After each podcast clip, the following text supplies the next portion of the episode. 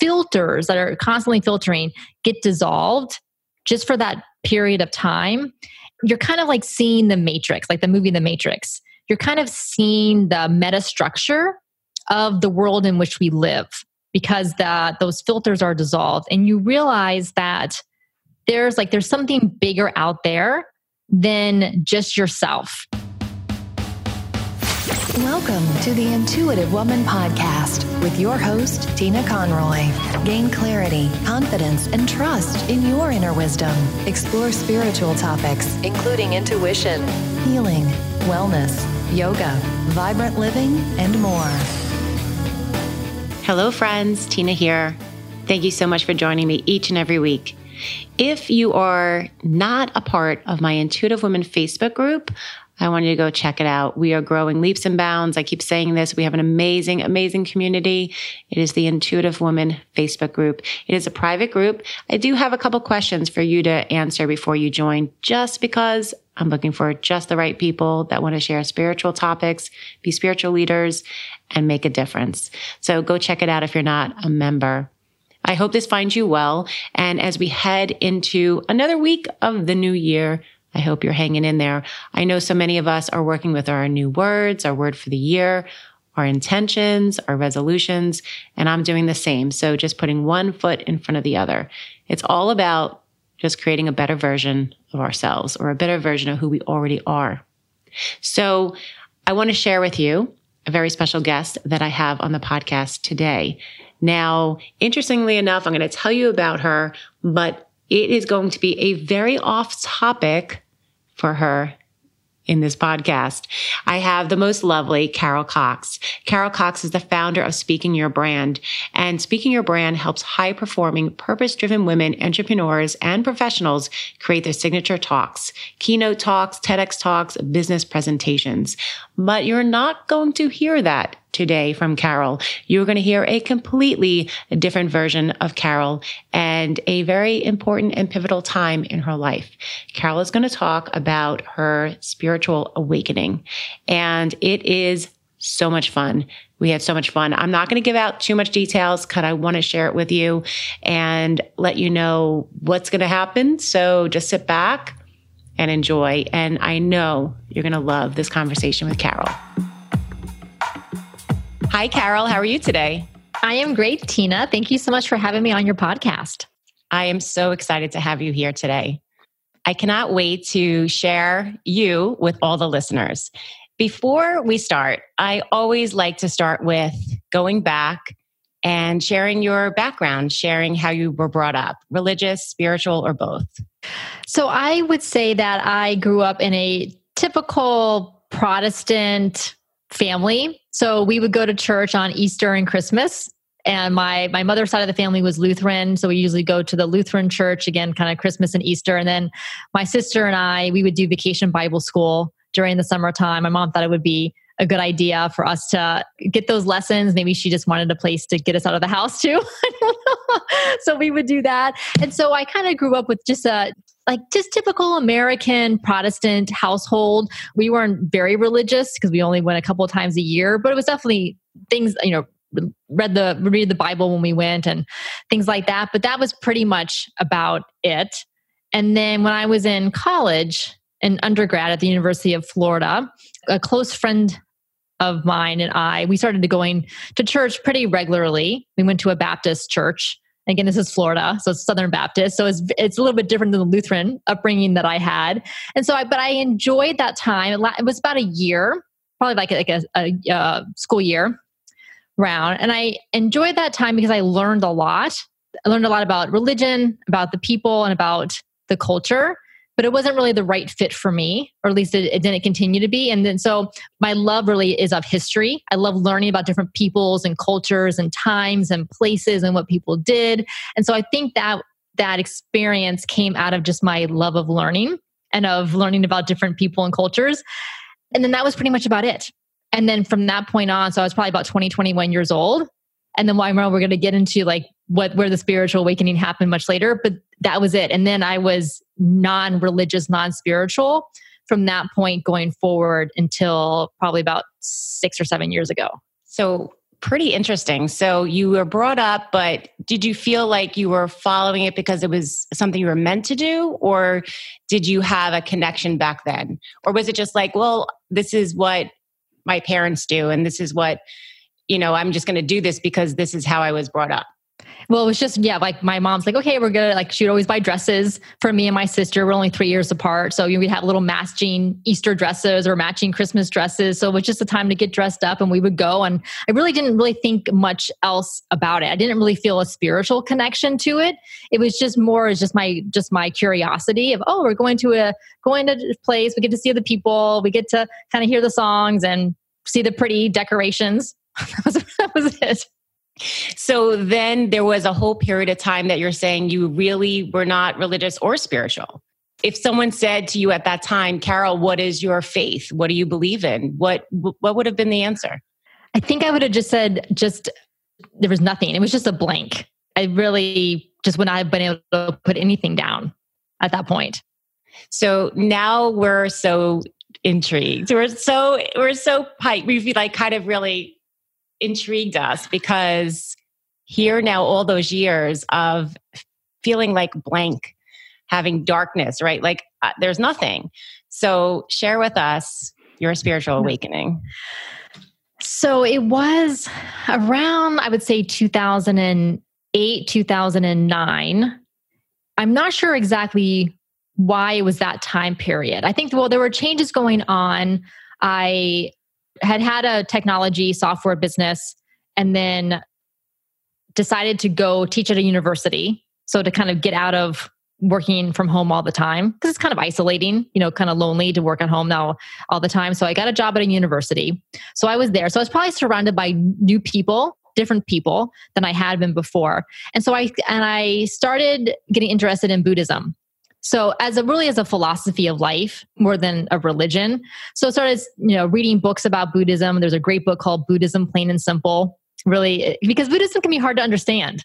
The book did a great job explaining it. So my husband and I would start reading that book and kind of like having a little book club together and we would talk about it. So I would read different books about that. And I don't know why this memory comes into mind, but the movie Avatar, I think that came out around 2009. And I loved that movie. The connection that it showed between people and, and the earth and nature, like that interconnectedness, that way that it was expressed in that movie really spoke to me. So remember, we went and found a Buddhist temple in Orlando, Florida, where I live. Kind of went to a couple things. It wasn't quite what we were looking for because again, we're more interested in the philosophy than the religious aspect of it. So I started. So I started studying that. It was interesting. And then in 2012, my husband decided he really wanted to go visit Peru. And so I was again, love history, love learning about peoples and cultures. I'm like, sure, let's plan a trip to Peru. So December 2012, we planned a trip there and we found a group to go with.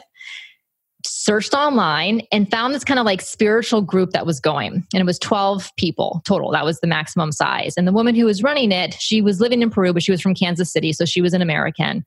And she was like a yoga teacher and so we were going to go hike through the Andes Mountains through this tour group and then end up in Machu Picchu and then go to a little town called Pisac, which is in the, uh, the Sacred Valley of Peru outside of Cusco. So we had this whole trip planned. And so when we started the journey, again, these were all strangers to us. We didn't know any of the other people who were on the trip, but we were all coming there for a purpose. Like we were looking for something. Some of the people in the trip had a, you know, some type of trauma in the past or were working on relationships with people. Some of them were finding inner peace or a higher purpose from themselves. We were all looking for something. So we go literally on this journey, this trek together through the mountains, hiking every day.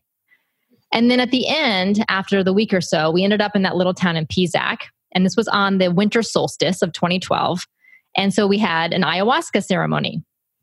And ayahuasca, for if listeners don't know, is a plant medicine that is indigenous to the people of the Amazon region of South America.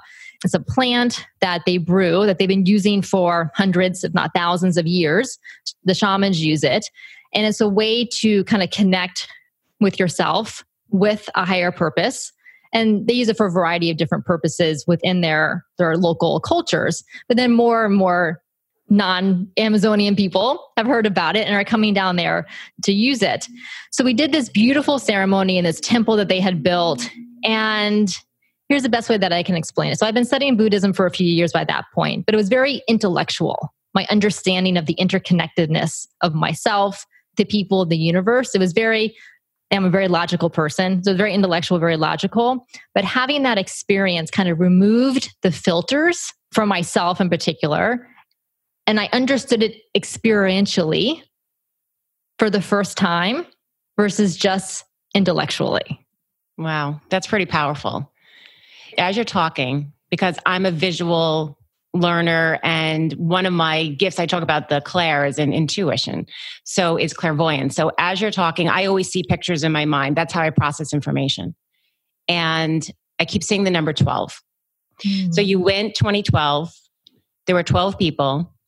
And so i'm putting this all together and of course i'm going to have to look up the number 12 because i don't know it off the top of my hand. However it all came together synchronistically right? So these particular people all came together seeking different things at the right time, at the right place, and the solstice, which is pretty powerful. So it's almost like what they would say. Have you ever heard the term like a soul tribe or a soul family? Mm-hmm. Like that kind of karmic. So it was just almost timing for you, it sounded that you just ended up there. And maybe you ended up taking the trip because obviously it was something new you wanted to try it but you were open and available to spirit to kind of allow it in. So take me back to that moment when you're at the ritual. And i know a little bit about i know a little bit about it's even hard for me to say the word. Say it again for me because i always mess it up ayahuasca ayahuasca and so, and I had another guest on recently about that. And I was like, how do I spell that thing? And I've heard many different things. I've heard about peyote, you know, different, different things in the Amazon. And I have a lot of yoga friends. So it's going on journeys and quests. Take us back mm-hmm. to that time where you're in this ritual or or even coming out of it or the experience like the reflection from there. Deep meditators people who've meditated for a long time they have experiences like this. You can have experiences like this with things like ayahuasca and other plant medicines but it's really it's hard to describe in, in words. It really is but you just you feel like these filters dissolve. We process the world through filters because otherwise our brains would not be able to take in all of the information that's going on around us through all of our senses. It's too much. There are tons of things happening even right now as I'm talking in my environment. There's cars going by on the street, right there. We were talking about hums that happen from the electricity in our walls, right? There's hums happening. There's smells probably going on. There's all these things. But if my brain was trying to process it all at the same time, I wouldn't be able to function as a, as a human being. It would be too much. But I feel like when something like ayahuasca is that you those filters that are constantly filtering get dissolved just for that period of time. And you're you're kind of like seeing the matrix like the movie the matrix. You're kind of seeing the meta structure of the world in which we live because those filters are dissolved. And you realize that there's like there's something bigger out there than just yourself. And seeing that again, since I've been studying Buddhism, I kind of understood these concepts to begin with. So that was helpful. But they were still, they were very abstract concepts to me. So having had to experience this and, and feeling, like you said, like the soul tribe, the soul family, I feel so connected to those other people on that trip. Even though we were only together for two weeks and they live in other states, so I've never seen them again.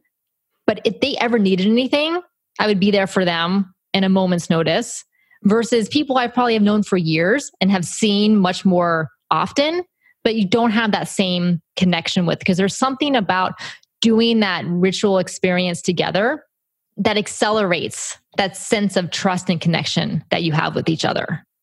After that experience, that you had this spiritual awakening it's it's almost like a, growth a huge spiritual growth period. I mean prior to that you there was darkness there was nothing there was you know no you would say i don't really have a faith. And now what? So who's the carol that comes out of that? Who tell let's share that piece because that's the piece where people saying okay now what how is your concepts change your thinking change like wherever you want to start with it from that point forward yeah. So I so I'm a very logical, organized, structured person, high achieving, goal driven, type A, like I call myself type A, and also would worry about things, right? Like worry, like I wanted things a certain way, whether in the house or in my business or whatever it is. Like I, you know, wanted things in a certain way. And if something wasn't going to plan, I was a big planner, something wasn't going to plan, I would get frustrated with that.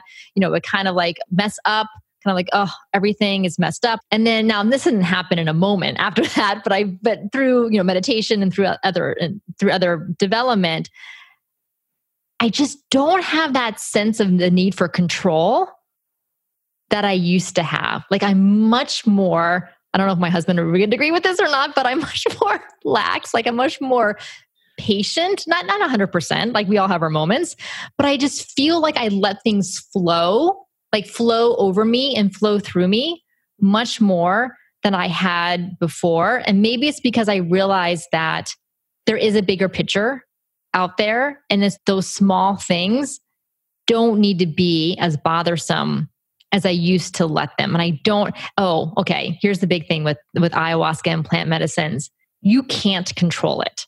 So, okay, yes, now I'm reminding me back.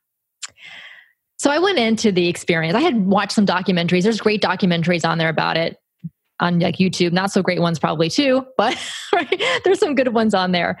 So I had watched, I knew enough about it. So I went into the experience with like my sense of, I'm going to control it. I'm going to have the experience that I want, and it's going to be like the way that I want it. And as the medicine starts working through you, this is what happens. It gives you what you need, not what you want. Because it's it's intelligent, like it knows what to do. And so it was like, and I could almost hear it talking to me. And I was like, oh no, Carol, you think you know what you want, but that's not what we're going to give you.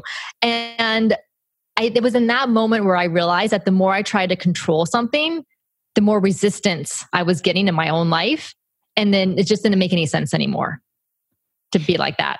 Even in that moment, you were connecting to yourself, your intuition, your inner guide, whatever you want to say, to say, okay, Carol, I need to let go here. You need to allow. Have you ever heard the term, if you resist, it will persist?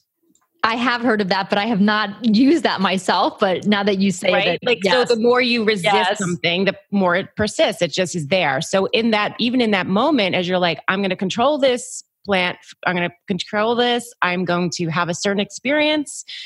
There you are saying, I'm going to let it go. Let it let it do what it need because it's. And I don't know a lot about it because now, now of course you're going to have me research it, but to understand the uniqueness of it and also the I don't want to say power. I think there's a bigger word than that, mm. but intelligence. I want to mm-hmm. say intelligence of it. It will work on what you need. I love that. Yes, it is so true. And that's really what like the, the 12 of us who went on that journey together, because of course we talked about it afterwards. And this is what, so I ended up doing a, a presentation about my experience in Peru the year after I had gone. I did a Pachacucha presentation at uh, Pachacucha, Orlando. You can pronounce it Pechacucha. I think it's supposed to pronounce Pachacucha. So I did it, and when I and I when I wrote the presentation, you know that helped me a lot to kind of put together my feelings about this. And is that all of us discovered that what we were seeking by going on this trip was really already within us. And kind of like that, that ceremony, that experience just again lifted those filters, lifted the veil so that we could see it and that we we recognize, or at least I recognize, that I am the creator of my own reality. And people say that all the time, right? Like in Buddhism says it says it all the time, like you create the reality around you. And you're like, yeah, yeah, yeah, sure. But why is this person here? Or why is this happening to me or whatever? But like literally in that that ceremony, you realize that you do create the reality around yourself. And it's up, you can choose how to respond to it, whether to control it or whether to let it flow around you. So that was six years ago? Yeah. And how long does a ritual take? How long does this whole process take as you're speaking about it? So the ceremony is is usually it's a few hours. So they they do it usually at night. So maybe you'll start like nine or ten o'clock p.m. and then usually you'll stay until the next morning. And the plant probably it takes like a few hours for the plant medicine to kind of work through your system. But you were with also you were in a safe space. You were with shamans, I'm assuming, and and people that yes, okay, absolutely. And so now here we are six years later. And is it just a constant learning of what you've learned? Like, is it a, is all every, every day, every growth, the things you learn about yourself, do you remind yourself back or is it just always there? I do. I think of it regularly. I do as a reminder, kind of like a talisman, a reminder of how things could be different or better or or how I could react things different. But there is something like constitutionally in my body, I feel different than the person I was before, beforehand. Like I said, like that sense of having to control things just really dissipated a lot. And having the self awareness of what I had been doing versus what I can do now was a big transformation. Wow. So now, day to day, do you have a spiritual routine? Do you connect? Obviously, you can't do this every day. No, you would not want to. you would not want to, and I, I, don't even think, as we're speaking, this is a le- is legal in the United States. Right, right. In um, Peru, it is. Right. Yeah. So. So we're not, you know, I'm not yeah. well, there are so actually, but there are so you you're allowed to do it in the United States if you are part of a church because it's considered a sacrament. So the Supreme Court ruled on it back a, a, while ago. I don't know, ten or twenty years ago, that if it's part of a sacrament in a church, then you are allowed to use it. So just uh, okay. so there are so if you see churches out there who are doing it, not churches in the in the traditional sense right. that we think, right? It's because th- that's why they're doing it. Very, in, I, I, it's good to know that because that's pretty interesting too. So now is do you have a daily routine or do you have a practice that connects you? Obviously it'll be different but you have a connection now that you have regularly? So it's aspirational but i do. So after that point I, I went on a silent meditation retreat the following year and it was uh, a wonderful thing to do. And that was in 2013 and i swore i would keep doing it and i haven't been back to one since and I need to make time in my schedule to do that because it was incredibly impactful to do that. So silent meditation retreats are great. Just a meditation practice in general. Again, it's aspirational. I'm not great at it. I don't sit down every day for 20 or 30 minutes. I kind of have see what I call seasons of meditation. So I will be really good and I'll do it for a month or two, pretty much every day. And then I'll take off six months and then I'll come back to it. And I have found I used to kind of beat myself up for that for you know lacking the discipline to do it but now i realize that that's what works for me is having the seasons and i pick it up when i feel like i need it right because you're trying to you're not as hard on yourself you're not that yes. i mean you're growing out of that perfectionist mindset exactly the control the control right? so now the question is if i said the old carol or the carol prior to this what is your faith now? What is your belief now if someone asked you? I would still say it, I align most closely with Buddhism. Again, Buddhism as a philosophy of life, as kind of thinking about what is suffering. Suffering is the way we choose to react to things, and that we can control we control control that aspect of it.